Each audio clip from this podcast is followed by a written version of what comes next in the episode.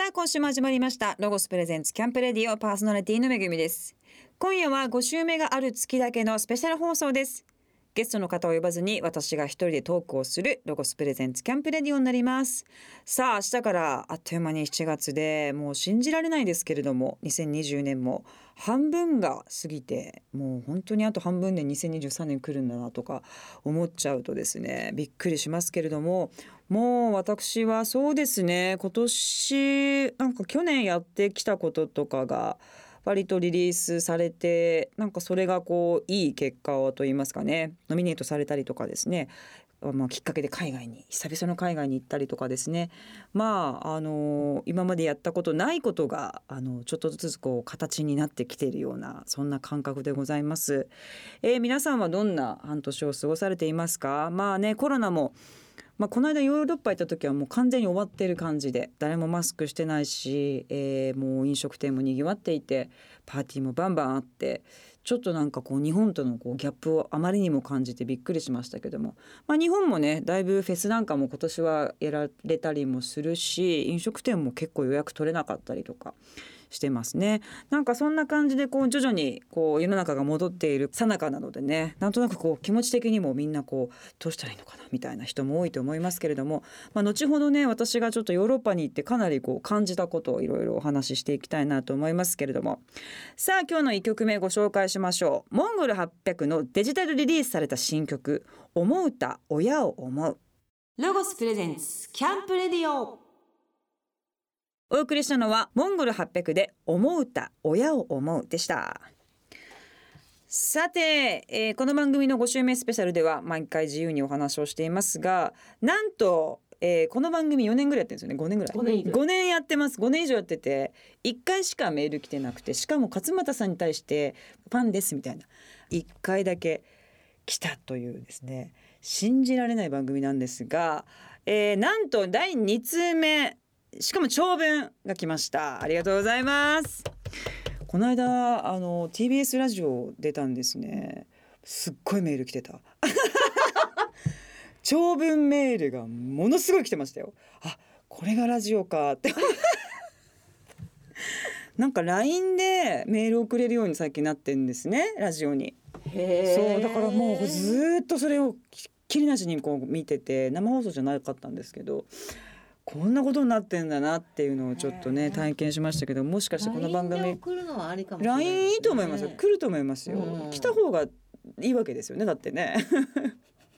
メールって来ないより来た方がきっといいわけですよねそうだから多分今送りにくいんだと思う、この時代に対しては。はがきとかなんかメールお問い合わせからみたいな感じだと、 LINE ちょっとじゃあやってみましょうか ね。それでも来なかったら大したもんですよ、もうねえ、確かにね、もう送りやすいとかの理由じゃない、言いたいことはないってことですからね控えめなんです。控えめ、みんなね、この番組のリスナーの方控えめということでさあ、2通目のメール、30代の女性、ラジオネームかずえさん、ありがとうございます。この番組をポッドキャストで知り聞き始めました。めぐみさんの活動を知るだけではなく、社会、地域性、女性の観点などの発言は共感からの爽快感と原動力になります。ありがとうございます。私は単身でドイツに渡り、細々と飲食店をしていますが、ロックダウンを経験したりと、好きなはずの料理の仕事が辛い時がありました。そんな思い出のある厨房で、今はこの番組を楽しく、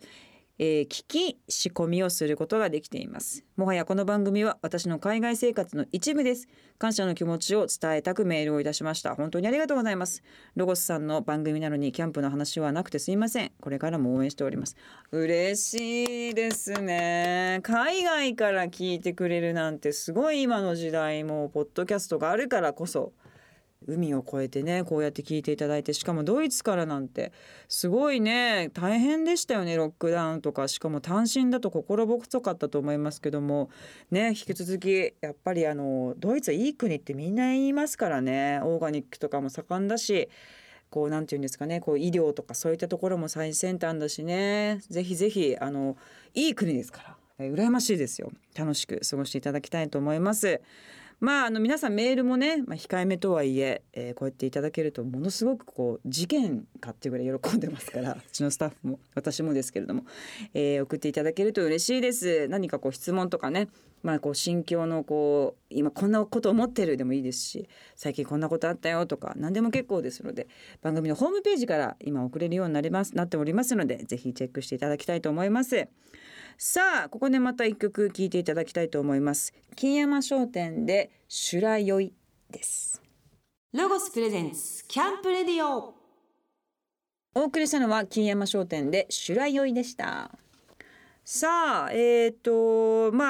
どもお話ししましたけど、ヨーロッパに行ってきたということで、私コロナの前だから3年ぐらいですよね、3年ぶりぐらいに海外に久々行ったわけなんですけども、なんで行ったかっていうとカンヌ映画祭があったんですね。でそのカンヌ映画祭もなんで行ってんのって話なんですけれども、今年の2月ぐらいにインド人のアンシュル・チョーハン監督という方がいまして、その方の作品に私出演をしていたんですね。でその作品が海外のバイヤーに買われたんですね。でその海外のバイヤーが、カンヌにもオフィスがあったりなんかして、でこう買ったってことは要はもうこれから世界にどんどん売っていこう、ヨーロッパ、アメリカ、もうアジアいろんなとこに行って、なおかつロカルノとかサンダースとかいろんな映画祭にこうバーって売っていくよっていう、結構すごい大きなことで、そこの方たちがパーティーがあるというので、普通出演者行かないんですけど、これたら来なよみたいな感じで、向こうはすごいライトな感じで言ってくださったんですけど、なかなかこんなこともないですからね。カンヌ映画祭っていうのは私の中で15年以上こう憧れてた場所でしたので、行けますって言ってもう自腹で全部パーって行ったんですね。で、さっきもちょっとオープニングで話しましたけども、めちゃくちゃ久しぶりの海外だったんで、もういろんなねこう陰性証明書だったりとか、大丈夫かなとか、私帰ってこれるのかなとか、こうすごいもう不安でいっぱいで、やっぱやめようかなとかぐらいまでですね、思い悩んでいった。だからもう楽しみっていうよりもちょっと怖いなって感じが実際あったんですけども、行ったら普通のコロナ前の世界っていうか、もう出るのも20分ぐらいスッって感じで出れて、でマスクをしてる人もいない、もう街には人があふれ返っていて、こうちょっとこうあれ終わってんのみたいな感じだったんですね。だけど街のコンビニとかに PCR は無料でガンガンできていて、でそこで皆さんこうなんか例えば、学校のイベントであったりとか、なんか会社の何事があった時にはそこでチェックして、陰性証明出してとかっていうすごいラフな感じ、そんなにこうコロナをシリアスに捉えていないっていう感じが、してたのがすごくこうまずびっくりして、でパリから新幹線で5時間ぐらいかけてカンヌに行ったんですけれども、カンヌ着いて、熱海と言われてますけども、フランスの熱海みたいな感じですけど、それはおしゃれな、そしてビーチがあるような場所で、でカンヌ映画祭って皆さんこうレッドカーペットのね印象がすごく強いと思うんですけど、何が行われてるかっていうと、これから公開する映画を販売してるんですよね。だからもう幕張メッセみたいなところがレッドカーペットの後ろにはあって、そこにトップガンとか、ベイビーブローカーとか映画が日本だったら松竹東映なんとかなんとかっていうのが売っているブースがあって、それを世界中のバイヤーの人とかプロデューサーとかそういう人たちが見に来て、買うよみたいな感じのことが実は行われているっていうのが一個と、それは室内ですね。で室外ではビーチ沿いにブースがあって、それはインドとかタイ、アメリカもう各国のちょっとパビリオン的な感じのブースがあって、でそこに今回私たちの国はこの映画がノミネートされてますドンみたいな、インドだったらバーみたいな感じであって、でそこを歩いてたんですよね。そしたらもうみんな各国の人がもう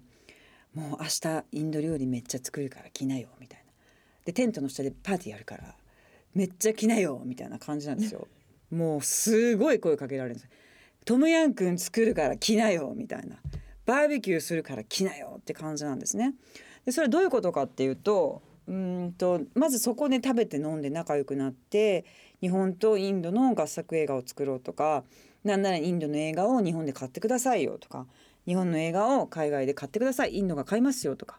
もはやもうそんなんよりももう仲良くなってなんかやろうみたいな感じだったんですよ。でそこをバーって転々としていた時に、それをやってないのが日本だけだったんですね。静かだったんですよ。めちゃくちゃ静かなんならこうちょっと入っていったら議論みたいなね感じ、うん、そうだから私はすごいそれ衝撃的でね。で室内のさっき言ったような映画ブースもみんなすごいこう壁一面プリントしてめちゃめちゃかっこいいトップガンしつらいドーンみたいな感じだったんですけど、そうドイツのブースとかは今こうやってVFX で見れますよとかってそういう椅子がバーって置いてあったりとかしてみんながこうガシャンってマシンつけてやってる。でもね日本のブースはポスターが外に見えない感じ内側にボンボンボンって貼ってて楽屋っぽかったんですよちょっと。でなるほどね、でもそれはそうそうたる今公開してるような映画ですよ日本でね。そういうものがバーってあって相当衝撃的だったんですよね。なんかこう日本ってこうノリがねやっぱりこう真面目ですごくいいところもあるんだけど考えすぎて行動できないみたいなところが前から私もすごくこの番組でもちょっと言ったりとか自分のボイシーでも言ってたけどノリ悪いと思ってすっごい悲しかったんですよね。なんか楽しかったですよ、カンヌ楽しかったし、あまた来たいなとかこうやりたいああやりたいとかなったことあるけども、ちょっとこれじゃやばいなとか是枝監督がツイッターで言ったりとかしてるのはなんか一理こういう部分もあるのかなとか、まあ、思ったりしたんですよね。でこれはまあ私は映画を通してこう日本の今のこの現状、まあ、私の中では完全に取り残されてる感じだったんですよね。もうこれはいろんな人に話してるから強く言いたいですけども、もう分かんなくても行動して仲良くなって作ればいいじゃんみたいな風に思う反面、そういう方たちがやっぱりなかなか映画界、まあ、あとビジネス界とかいろんな世界には難しいんだろうな、この国はそうなっちゃったんだなっていうのが、まあ、正直思いましたと。だけど是枝監督のベイビーブローカーっていうのは今回ソン・ガンホさんが主演でね、全員韓国キャストなんですけども、彼は多分独自に動いていろんな人とコミュニケーションを取って何してこうしてこうしてっていう自分の世界を切り開いて、カンヌの間を街中にもうビルボードがあるわけですよ。だからもうそれがねすごい誇りだなとか、もう結構それを見た後だったから是枝さんめっちゃ頑張ってんだろうなみたいな感じで、まあ、泣きそうになりましたね。まあそういうこともありつつ、私は今回そのサブのパーティーだったので自分のその映画が買われたっていうことだったので、ちょっとこう映画祭とはぶっちゃけ関係ないわけですよね。映画祭の時に映画関係者がぐーっと集まってるからいろんなとこでパーティーしまくってるんですよね。まあなんかもうガラみたいなチャリティーパーティーとかなんとか映画パーティーとかなってる中の一個で、まあそこに行ってたんですけど、まあでもせっかく来たから映画見ようじゃないかっていうところで事前に登録をこう映画祭に参加したいですみたいなことをホームページ上でしといて、でまあバッジみたいなのもらうんですよね、洒落た。そのバッジがあれば予約ができるっていうことなんですけれども、でこう一日明日はこの映画がザーンって朝から夜中までやってるんですよ。しかもなんか日本武道館ぐらいの規模で映画見たりとかして、みんなふーとかあーとかもうスタンディングオベーションとかね、もうすごい楽しく映画を見てたりとかするんですけども、まあそういう感じでこう映画をこう見てたんですけども、オープニング作品がまあ皆さん報道でもね見た人もいるかもしれませんけど、こうカメラを止めるなをフランスがリメイクして、それがまあオープニング作品だからもう目玉ですよね。まあ、トップガンと同じぐらいの目玉っていう感じで、で女優のどんぐりさんなんかも道であったりなんかしてわーっていう感じでしたけども、まあそれもすごいなと思いましたね。あとあれってレッドカーペットってすごいスターももちろん歩いてるんですけど、なんかめっちゃ人いないって思いません？皆さんカンヌ映画祭のこうレッドカーペットのシーンってものすごい人が歩いてるっていう、でその真ん中になんかこうスターが止まって写真をこうなんか撮られてるみたいなね感じだと、よくよく見たらそう思うと思うんですけど、あれって実は普通の人も歩いてるんですよ。要は普通の人っていうか、その映画のバッジ関係者バッジを取れた私みたいな参加する権を取れた人、なおかつその朝から夜中までやってる映画のチケットをゲットできた人、そのチケットにレッドカーペット付きっていうのがあるんですよ入場ってこと？そう、こっちから入っていいよみたいな、通っていいよみたいな。で私が撮ったやつがたまたまそれだったんですよそれは日本でアクトですか？全然です。もうみんななんか、前にゲルとか並んでて、やっぱり取れちゃったみたいな人の後ろ並んでる感じだから、私もまさかそのチケットだと思ってないから、マダムこっちみたいな感じ言われて、やべレッドカーペットじゃんみたいな、マジで何歩くわけ私みたいな感じで、いきなりだからバーンって投げられてレッドカーペットを歩いてたんですけど、だから私紙袋と携帯持ってるんですよめっちゃ写真撮ってる時隠してますけど、めっちゃ紙袋と携帯持ってて、そうだから、あ、こういう感じでみんなだからインスタにおめでとうとか誇りとかなんかいろいろ言ってくれてるんですけど、あ、全然たまたまチケットについてたっていうだけのことなんですけどねっていうので、そうそう、夢が叶ってんですよ。もうちょっと多分手ぶらで歩きたかったなみたいな感じだったんですけどそうなんかいろんなね、なんかそうだからあれ、そうなんですよね、普通の人も実はサブに歩いてて、真ん中にこうトム・クルーズとかだからもうジュリアン・ムーアとかいて、うわやっべみたいな。そうで私それ写真とか撮ったらなあとか言って怒られたりとかしていやもう撮るでしょこれみたいなぐらいですね。まあ本当にいろんな感情がまた得意の2泊とかだったんでね、もうあっという間の2泊でもうそれでもやっぱ行った方がいいなと思って、ほとんど移動しているだけだったんですけども、相当ね学びになりましたし、素敵、みんなタキシードとか着てんですよ、街中の人が、コンビニの人とかなんかドレスとか着てて、すごい本当にね、あとこうビーチ沿いに大きなスクリーンがあって、それをこう皆さんシャンパン飲みながら見てたりとかね、なんかすごい素敵で、また来年もね行きたいなと。私の友達とか3回ぐらいレッドカーペット歩いてますから、そこでなんかね拍子抜けって感じもしますけどね。その各国の作品があるじゃない、うんうん、見に行くじゃない、はい、その言葉はどうなってるんですか。あ、言葉はフランス語だった、フランス語の、言語のそのまま、公開されてる。下に英語表記、英語の字幕が出てるから、そうですね、そんな感じです。でも本当にこんなでかいところで見るんだって感じ、もう本当に巨大なところで見てたりとかするので、あと夜中の1時から2時ぐらいまでやってるんですよ映画を。だからすごいね、夢があるというか、映画の可能性がこんなにあるんだなみたいな感じがしてね、すごく本当に素敵でした、カンヌはね。でもまあまた来年も行こうと思ってまして来年はねちょっと手ぶらで歩きたいなと思っておりますけれどもさあここでまた一曲聴いていただきたいと思います。ケニー・ロギンス、デンジャーゾーン。ロゴスプレゼンツキャンプレディオ、お送りしたのはケニー・ロギンスでデンジャーゾーンでした。さあここからはアウトドアをもっと楽しむためのとっておき情報をロゴスからお届けするコーナー、アイデアタイム GoTo800 です。このコーナーのパートナー、ロゴスの人気 YouTuber どっちゃんです。こんばんは。ロゴス公式 YouTube チャンネルおそロゴスに出演しているどっちゃんです。はい、めぐみさん、美容で夏の日焼け対策として一番大事なこととか対策を教えてほしいんですけど。まあ日焼け止めはね、もちろん、塗りつつ、あとなんかこう塗り物塗るときはこうシェードっていうかああいうのやったりとか、あとなんか飲む、本当にこうフェスとか海行くときは飲む、内側から飲む日焼け止め、だからもうビタミンですよね。ビタミン、高濃度ビタミンぐらい入れて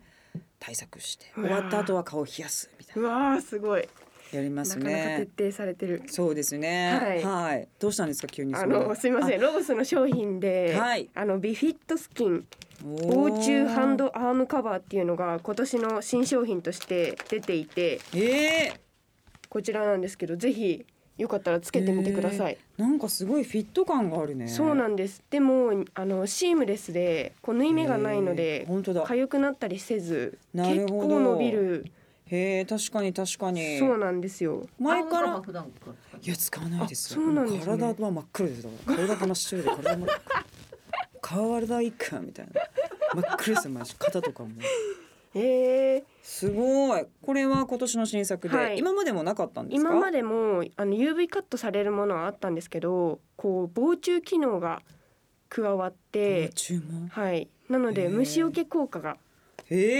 い、ついてます。機能としては接触冷感と防虫加工と抗菌防臭 UV カット50プラス入ってるので、今つけた状態でこう腕を振るとひんやりすると思うんですよ。すごくないそれ。結構それ社員にも人気で、ひんやりしません？あ、する。すごいですね。なんかすごくない？メンソールみたいな、なんか生地がもうそういう生地で明らかにする、うんすごい。でそれをこう霧吹きとかで水かけると、もうさらにこう寒くなるの。でもいいね、夏のめちゃめちゃ暑い時とか、あともう撮影の暑いみたいな時に暑いから着るみたいな、パーカーとかも欲しくなっちゃうんだよね。ああいいですね、その生地の、うん、この生地のパーカーだいぶこうフィットしちゃうけどみたいなパツパツみたいなエロみたいなエロみがすごいみたいなすごい、なるほど、はい、触り心地もなんかこう伸縮性があるから、うんうんうん、こう気持ちいい感じも ねあったりとかするし、つけ心地も楽ですね、とってもね。ありがとうございます。はい。これワンサイズ展開ですか？そうなんです、ワンサイズなんですけど、今つけてもらった通りすっごいストレッチ効いてるんで、うん、男性の方でも全然お使いいただけて、うん、うちの旦那とかもよくキャンプの時つけたりとか、皮むけちゃうと痛いんで。そうだよね、うん、美意識がやっぱりね、最近若い男の子とかみんなすごいから そうですね、そういう子にもいいかもしれませんけども、はい。さあ22年の新商品、ビフィットスキン防虫ハンドアームカバー、ぜひお早めに使い始めてください。どっちゃんどうもありがとうございました。ありがとうございます。詳しくは番組ホームページ、店頭でチェックしてください。番組ホームページのアドレスはcampradio.jp、campradio.jp です。ここで一曲かけたいと思います。TM ネットワークでガールフレンド。ロゴスプレゼンツキャンプレディオ。お送りしたのは TM ネットワークでガールフレンドでした。さあ恒例の健康オタクの私が最近ハマっている健康法について、いろいろお話をしていきたいと思います。なんかね、そのやっぱ、カンヌ行く前か体調をすごい崩しちゃって、まあ、あともう年齢ですよね。こうなんか不調、なんかどっかが悪いってわけじゃないんだけど、なんか不調みたいな感じで、頭は冴えてるけど体が動かないみたいな感じで、起きた瞬間からよっしゃみたいな感じがずっと続いてて、やっべえなと思ってたんですよね。もうこれちょっとパフォーマンス下がるし、セリフも覚えられないしななんて思ってて、ちょっとこう自分の中でマジで悩み始めたんですよ。それがあまりにも続いてたから。で運動したりとか針行ったりとかサウナ行ったりマッサージ行ったりとかいろんなことをしてたんですけども、まああんま効かなくて、いやよいよこれもうなんか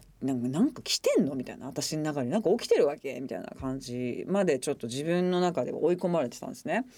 でピラティスの先生に言っていたら、もうちょっと植物療法とかいいんじゃないみたいな感じで、ハーブティーを、25年30年近くおやりになっている、ネロリハーブさんというところが下北にあるんですけども、そこに行って、で英国式、植物療法なので、イギリスとかの周りとこうセレブの人たちはお家に一家にお一人植物療師の人がいるんですって。でこのお母さんにはこれがいい、お父さんにはこれがいいとかっていうのをちゃんと調合していて、そこを飲むだけじゃなくて塗ったりとか、あとフェムテックですよね、ちゃんと女性のそういう部分に使うものもオリジナルで作るんですって。なんかそれぐらいイギリスの人たちには割と、しかもエリザベス女王とかめっちゃやってるみたいな感じらしいんですけども、でそこで学ばれた方が25年日本でずっとやってらっしゃるっていうことなので、とはいえハーブティーショーみたいな、もうそんなじわじわ系ねみたいな今直したいんだけどとかって思ってたんですね。で点滴とかもやってるし、と思ってたんですね。で実際行ったらめちゃめちゃ元気な女性の方がいらして、年齢的に多分56歳とか7歳ぐらいの方なんですけども、明らか元気な人がやっていて、で私の今のこの不調みたいなところをこうアンケートでバーンって書くんですね。お腹が張ってますかとかっていう、結構項目的に30項目ぐらいあって、でそういうのを答えていって、ちょっとでも心当たりがあったらチェックしてくださいみたいな感じでバーって答えていくと、こうそれに合った、ハーブを自分の恵みオリジナルでこう調合してくれるんですね。それがもうめちゃくちゃ巨大なこうボウルにいっぱいブワーってこう、もうこれもう漢方っていうかなんていうか、今まで見たことのない量をブワーって並べてくれたんですね。でこれを、1日、今も持ってますけど水筒で、約 1.5 リットル飲めと。で大体ハーブティーって美味しくないじゃないですか、なんかもう我慢して飲むみたいな感じなんですけど、めちゃめちゃ美味しいんですよ、超美味しくて。なので1.5 リットルとか全然余裕で飲めるんですね。でプラス、ハーブティーのものと、あとチンキって言って、お酒に浸さないと、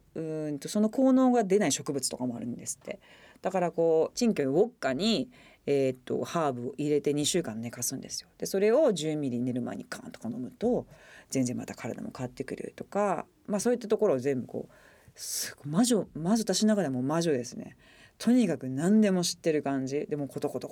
いろんなもの出してくれるみたいな感じなんですけど、でその方に、作っていただいて飲んだら、本当その日ってか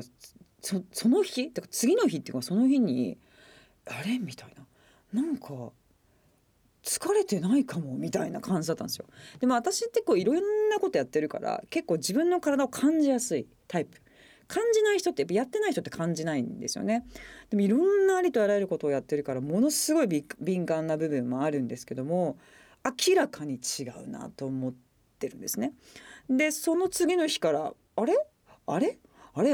みたいな感じでどんどんこう元気になっていく。で、その時言われたのが、ハーブティーもそうなんですけどプラス 1.5 リットル水飲めと、日々で私飲んでなかったんですよ。全然飲んでなかった。もうちっちゃいペットボトル1本ぐらいだったんですけど、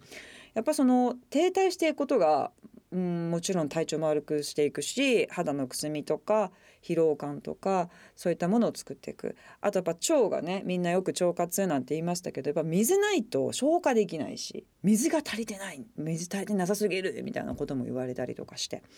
なのでその日から、ハーブティーとともに 1.5 リットル水を飲むっていう感じにしたら、いや今約1ヶ月ですよね、もう明らかに超絶元気っていうか、だから朝起きた瞬間英語やろうとかお掃除やろうとか、完全に1ヶ月前の私とはこう違うというか、何かが違うっていうか、もうめちゃくちゃ元気、もうなんかエネルギッシュすぎてドキドキするみたいなぐらい恥ずかしいみたいなぐらい、とにかく元気です。で肌もすごいやっぱ調子よくなるというか、またこう腸がね整っていったりとか、体内のその滞りが抜けていったりとか、要は毒を出していくっていうのもハーブティーの中に入れてくれてるので、なんかそれもねすごいよくって、肌もいいしっていうところも、あと髪の毛が違う、なんかもっと私カラーリングしたからぐっさがさだったんですよ。もう鳥の巣っていうか、もうぐっすかってえなみたいな、刺さんじゃねえかみたいなぐらい痛かったんですよ。痛く腰がなくてね。でもあれみたいな、髪あれみたいな、こんなだったっけみたいな感じだから、明らかに植物の力が意外と思ってたよりも強くこのやり方だと出るんだなっていう感じがしました。ネロリハーブね、通販とかもやってるし、大人の女性の方はこういうことを生活に取り入れていくもう年頃だなというかね、スキンケアだけじゃなくて体内からやっていくことが一番のこうスキンケアになるなという感じがするので、ぜひぜひ、皆さんハーブティー、そして、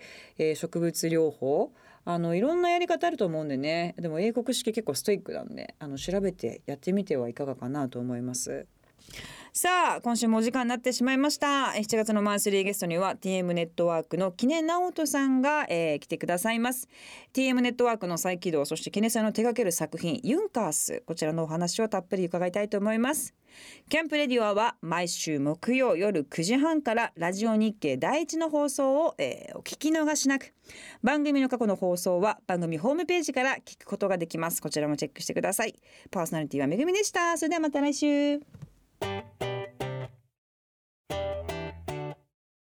6月の23日から7月の18日までロゴスファミリースマイルキャンペーンを開催します。夏休みは家族で楽しい思い出を作ってほしいという願いを込めて、ロゴスが夏休みの思い出作りを後押しします。期間中は店内の対象商品が 10% オフになるビッグチャンスです。さらにロゴスショップで大人気のガチャガチャも開催します。大人も子供も大喜び間違いなしのプレゼントが当たるかも。ぜひ店頭に遊びに来てください。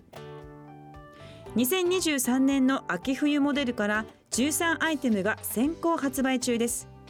透明な小窓から夜空が見られる大型ドーム、5つの機能を搭載したソロキャンプにぴったりなテーブルなど、機能性抜群な全13アイテムです。数量限定でご用意しております。アウトレット店を除く全国のロゴスショップと一部のロゴスストア、フラッグシップコーナー、または公式オンライン店にて発売しています。取扱い商品は店舗により異なりますので、詳しくは各店舗にお問い合わせください。